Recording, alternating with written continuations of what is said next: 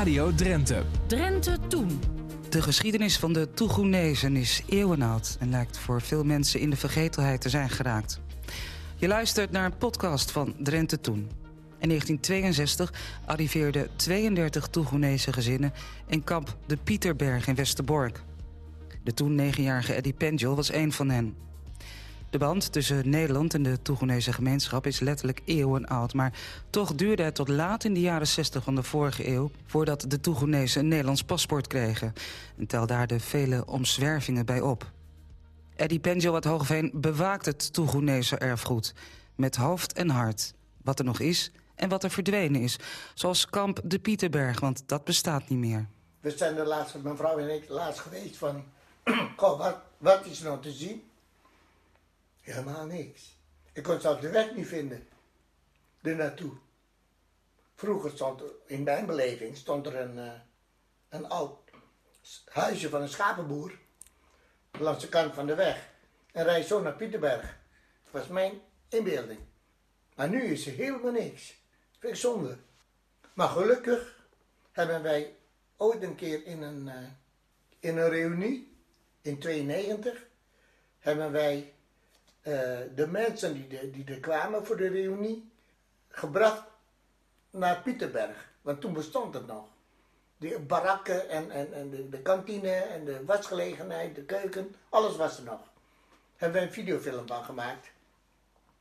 En uh, gelukkig mocht ik het hebben van, die, van degene die het gemaakt heeft.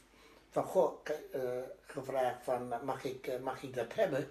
Of in elk geval, ik wil voor betalen. Want dit is een stukje geschiedenis niet alleen voor ons belangrijk, maar ook voor Drenthe. Ja, ik was, ik was 9, 10. En uh, ja, je als klein kind speel je daar gewoon. Je, uh, je krijgt nieuwe indrukken, vooral bij aankomst al in, in, in, in, in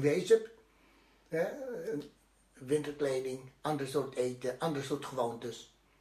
En dan kom je in, in Pieterberg en dan nou, is er uh, een van, van, van de, van de uh, gemeenschapsleden overleden. Kreeg te maken met een andere manier van, van begraven. Ja, bij ons in, in, in, op Nieuw-Guinea was het uh, overlijden, wat bij mijn vader was gebeurd, dat, dat kan ik herinneren. Dag van overlijden en de volgende dag is begrafenis. En het hele dorp die loopt, die loopt helemaal uit. Nou, toen wij daar in Westerbork waren, was het niet één dag, maar wat zes dagen. Dat was ook weer zoiets. Van hé, hey, ja, je, je, je wijt het aan de, aan de kou. Hè. Dus, uh, maar goed, het schijnt een, een, een, gewoonte te zijn in Nederland. Nou, dat is iets dat je meeneemt. Mijn moeder kwam hier met zeven kinderen. We, uh, ik kom met een gezin van elf kinderen, waarvan de vier al voordien overleden zijn. En mijn moeder is met zeven kinderen hier naartoe gegaan. Man net overleden. Uh, op een of andere dag uh, bericht krijgen van goh, uh, inpakken en wegwezen. 20 kilo pakking. Nou, ik wist nog heel zeker dat mijn moeder een koffer had meegenomen met allemaal kleren voor mijn jongste broertje, want die was net nog twee jaar. Dus al de hele koffer zit vol met, met kinderkleding en, nou ja, en de rest kon niks mee. In de loop van de dag werden we gewoon van school opgehaald in de korte broek en de singletje en de slippers. En uh, zo het vliegtuig in. Ja, een rare gewaarwording. De Toegeneese gemeenschap die bestaat eigenlijk al, al vanaf uh, de 17e eeuw. Dus de Toegenezen zijn uh, voortgekomen uit, even, in, kort, in korte voortgekomen uit vrijgemaakte Portugese slaven. Die toen vanuit Malacca naar Batavia zijn gebracht door de VOC. En omdat ze zich bekeerd hebben of hadden tot het uh, protestantisme, hebben ze als dank een, uh, een, uh, een, stukje grond gekregen, dicht bij Batavia toen de tijd, waar zij zich mogen, mogen vestigen. Bij dat verhuizing hebben ze niet alleen hun tradities meegenomen, maar ook hun muziek. En die muziek is geworden de Kronjo muziek, waar de Toegenese gemeenschap daar bekend om is. En er werd nog steeds in, in Togo, vandaag de dag wordt nog steeds gespeeld. Dat is heel belangrijk. Tot nu toe, ik speel het ook nog steeds.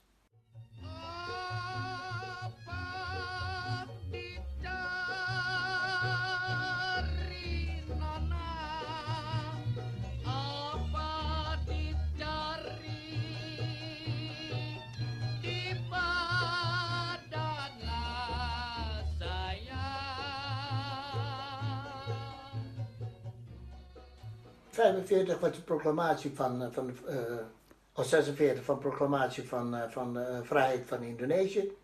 En in 1949 werd de, het dorp door de, nou ja, Pumundas noemen ze dat? Nederland, voor Nederland is het de Besia-tijd. Uh, werd het dorp geplunderd en, en gebrand. En op een gegeven moment was het maat vol. Toen hebben ze de, de leiders gezegd van, nou is klaar. Dan gaan wij uh, een request indienen om ons uh, over te brengen naar een ander land waar warm is en onder Nederlands bestuur. De Toegonezen werden ook gezien als... Collaborateurs, zouden, zouden ze nu zeggen. Hè? Zwarte Nederlanders. Zwarte Nederlanders. Dus, en uh, hun leven liep gevaar. Dus ze moesten weg. En toen de tijd werden de leiders, twee leiders, opa Thomas al en oom Matthias Michiels, die werden gevangen genomen. En nog diezelfde avond nog bevrijd door de Nederlandse politie. Toen was het duidelijk dat we weg moesten. En er stonden boten klaar om de Toegenezen naar Nederlands Nigonea te brengen. Hollandia. Ja. Nou, toen we daar aankwamen in Hollandia, toen uh, bleek uh, de afspraak die uh, met de Toegenezen zijn gemaakt, niet de afspraak te zijn die met de Papua's zijn gemaakt. Dus was er ook weer frictie. Van zij accepteerden niet en wij hebben geen land of geen plaats om te wonen. En gelukkig was er iemand, een, een, een christelijke Papua-man, van het dorp Pulau. Die heeft gezegd van, wij hebben, ik heb een, stuk land en daar mogen we jullie vestigen. Nou is dat stuk land achter de oude Amerikaanse uh, militaire kazerne, APO-kamp, American Post Office. Dus eerst hebben ze in 1950 daar gewoond, in barakken, nou ja. Maar ja, er waren niet genoeg huizen, dus er moest zo snel mogelijk nieuw uh, huizen gebouwd worden op die berg. En het is ook gebeurd met alle uh, materialen die de Amerikanen hebben laten liggen. werden huizen gebouwd, een kerk gebouwd, want dat was ook belangrijk, een kerk. En, uh, en de waterleiding was, uh, was een uitkomst. Die werd, die werd vanuit een, een berg, werd die helemaal naar beneden ge gebracht. Ik ben daar geboren. Ik ben in 1953 daar geboren. En mijn vrouw in 54, in hetzelfde dorp. Nee, dat wisten we niet. Nee. Nieuw-Guinea gaat, wordt overgedragen in Indonesië. Ja. Jullie moeten weg. Nou, je hebt, je hebt twee keuzes. Of weggaan, of uh, Indonesiër worden. En dat, is, dat vertikken we.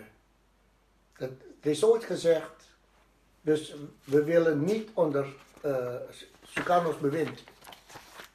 Dus de enige optie was Nederland. Nou, toen werd er in alle eil werd er een comité in, uh, in, in, het leven geroepen om de overtocht te regelen. En een van de mensen was mijn vader. En bij de laatste uh, vergadering is de jeep waarin, waarin hij zat in de ravijn gevallen. En hij heeft het niet overleefd. De rest wel, maar hij niet. Hoe heette uw vader? Jonas. Jonas Pentjo. En uh, ja, dat was uh, zwaar voor mijn moeder. Vooral toen we hoorden dat we weg moesten gaan. En alles achterlaten, nou ja. Kijk, voor ons, kinderen, is het, uh, ja, misschien cru gezegd, maar je voelt het niet zo. Maar mijn moeder, die, die, die zal het heel erg voelen.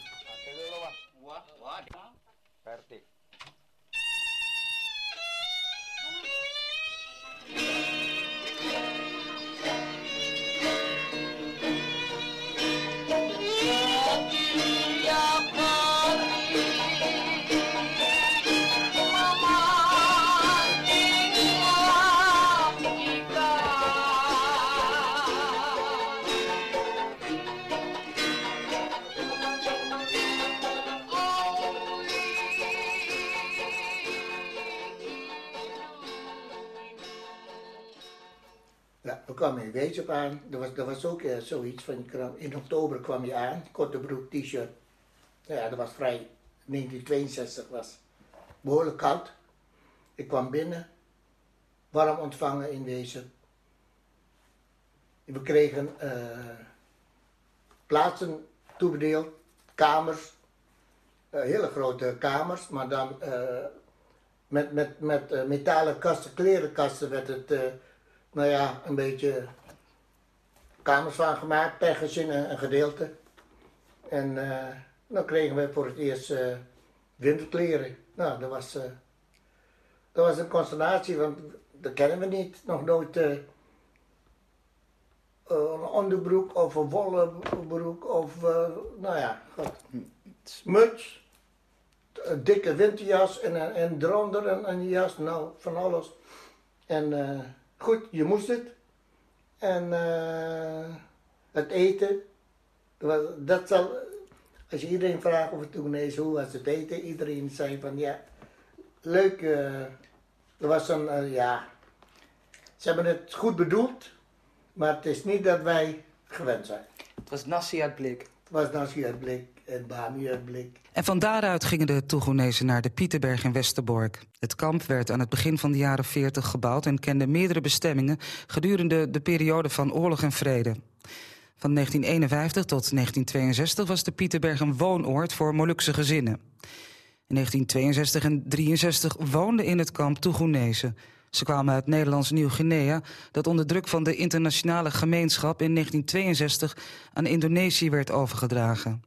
Ze hadden Suriname als eindbestemming, maar het zou allemaal anders verlopen. In de Pieterberg werden de Toegoenezen gehuisvest. Eddie Penjol was toen negen jaar oud. In mijn herinnering was, uh, was het een, uh, een soort vakantiekamp. Ja, er stonden wel barakken, houten barakken. Ieder, ieder gezin kreeg eindelijk eens een keer eigen ruimte en privacy.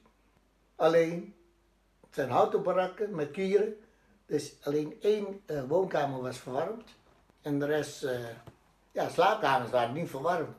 En als je, als je s morgens wakker wordt in november, dan zie je de, ijspe uh, de ijsbloemen binnenkant van het, raam en ijspegels op de, op de daken, zeg maar, op de daggoten. Ja, dat, dan kom je tot het besef dat we in een ander land zitten. En toen, toen drong het pas door, hè, dat wij in een ander land in Nederland zijn.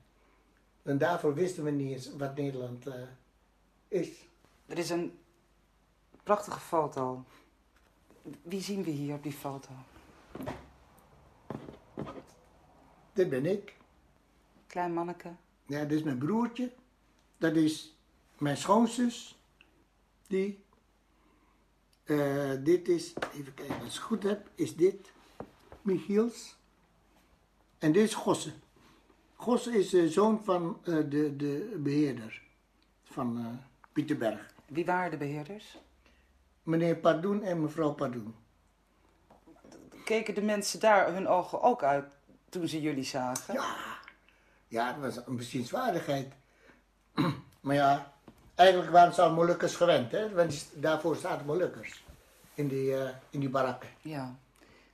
Maar even voor de duidelijkheid, het is niet Woonoord Schattenberg, nee. Pieterberg. Dat zit ook echt ergens anders. Het is, uh, het is in Westerbork zelf. Ja, ja. Ja, uh, Schattenberg is, is bij Hooghalen. Ja, ja. Ja, vroeger heette het Schattenberg, nu heet het Kamp Westerbork. Ja.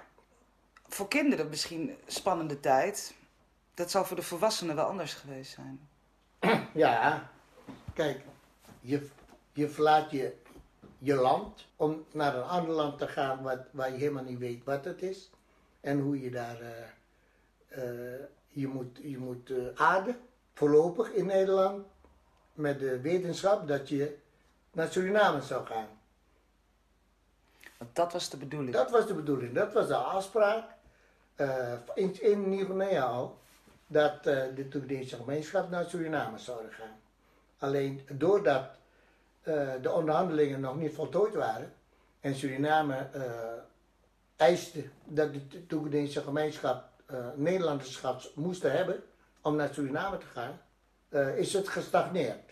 In 1961, nee, ja, in 1950 is er een naturalisatie aangevraagd, niet gehonoreerd voor, voor de vertrek naar Nieuw-Guinea. En in 1961 is ook weer een aanvraag ingediend voor naturalisatie. Is, uh, In plaats van eh, dat we Nederlanders uh, nationaliteit kregen, kregen we een vreemdelingenpaspoort. En met, met dat paspoort zijn we naar Nederland gegaan.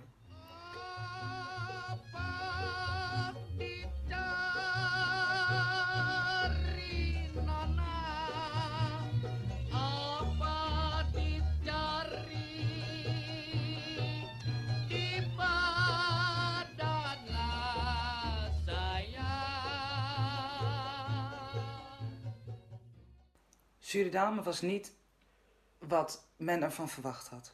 Nee. Suriname uh, had verwacht dat de Tunese gemeenschap uh, landbouwers waren. Uh, maar zo werd het ook door Nederland verkocht. Jullie zijn landbouwers, dus hier heb je een stuk land, hier heb je een plantage. Alsjeblieft, doe er wat mee. Met de afspraken die, die gemaakt waren van een, een goede wegverbinding, een school, een kerk, huizen. Nou, dat alles was er niks. Huizen die er, die er stonden waren onbewoonbaar. De, was geen, een school was een, een oud krakkemikkig gebouw. Uh, geen wegen, ja waterwegen, maar geen uh, landwegen. Geen waterleiding, geen elektriciteit. Eigenlijk was er, was er niks. Toch zijn jullie daar nog wel even geweest? Ja. Maar ja, dat is een contract die je hebt getekend. 4,5 jaar? 4,5 jaar. Nou, de contract was 5 jaar. Voor de jeugd was het... Uh, ach, je voelt het niet. Je hebt uh, plezier. Je speelt. Je gaat naar school. Nou, geen zorgen. Uh, alleen op momenten als het, als het droge tijd is. Of want dat, geen regen. Groeit niks. Je bent afhankelijk van, uh, van wat je vist of wat er ook om te eten. We hebben echt moeilijk gehad hoor in Suriname. Er waren tijden dat, dat mijn moeder zich ja, zorgen maakte omdat we alleen maar een beetje rijst hadden en gebakken vis. That's it. Maar ja, de hoop is van uh, als het regent, dan heb je weer, uh, heb je weer uh, groente. En toen ging de Toegonese gemeenschap voor de zoveelste keer... Vierde keer, ja, in uh, 1967. En daarvoor, een jaar daarvoor, kregen we pas onze Nederlandse nationaliteit. 1966 was dat. Dus toen in 1967 waren we voor het eerst als Nederlanders uh, op reis gegaan, terug naar Nederland. Voor het eerst. Dus dat was, dat was heel belangrijk. Die paspoort was voor ons belangrijk omdat uh, wij vanaf uh, de Toegenezen vanaf uh, 1681 al Nederlands onderdaan waren, zijn. En in die loop die tijd, de tijd nooit geaccepteerd werd als Nederlanders. En in 1966 pas geaccepteerd werd als Nederlanders. En achteraf gezien is het zo dat als je op Nederlands grondgebied geboren bent, ben je automatisch Nederlander. Alleen niet bij ons dus. Ik ben op Nederlands grondgebied geboren in 1953. En nooit Nederlander geweest, alleen in 66 pas. Dus ook weer, als je, als je later over nadenkt, hè, van uh, wat was de reden daarvoor? Kom, kan je niet achterhalen, dat weet je ook niet. En daar moet je ook niet druk om maken. Het is zo gelopen zoals het is gelopen. Hoe kwamen jullie uh, toen met dat Nederlands paspoort? Jullie gingen naar Nederland. Hoe, waar kwam de familie Penjol terecht? Nee, we kwamen, uh, we werden midden in de nacht, werden we in bussen gestopt toen we aankwamen. En uh, wij werden gebracht naar Almelo. Pension Ada in Almelo.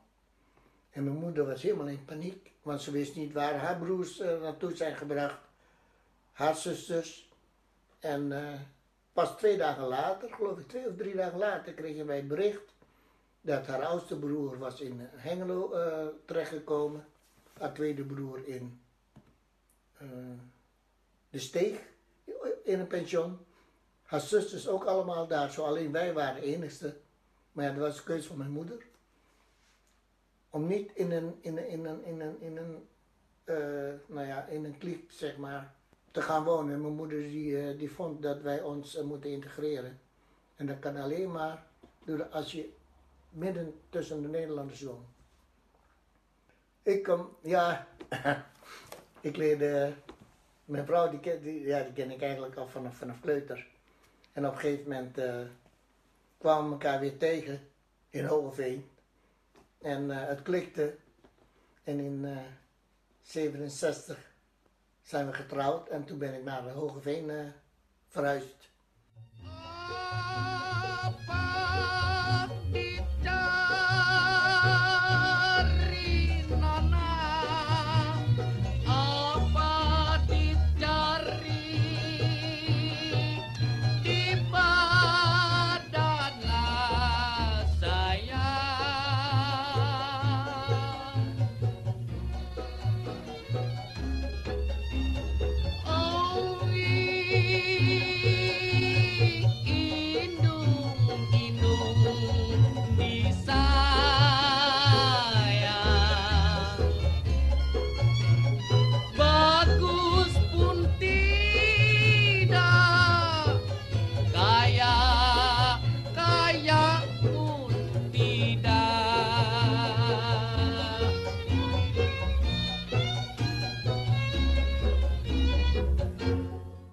Je luisterde naar een podcast van Drenthe Toen. Elke week komen er weer nieuwe bij en ze zijn te downloaden via je podcast-app.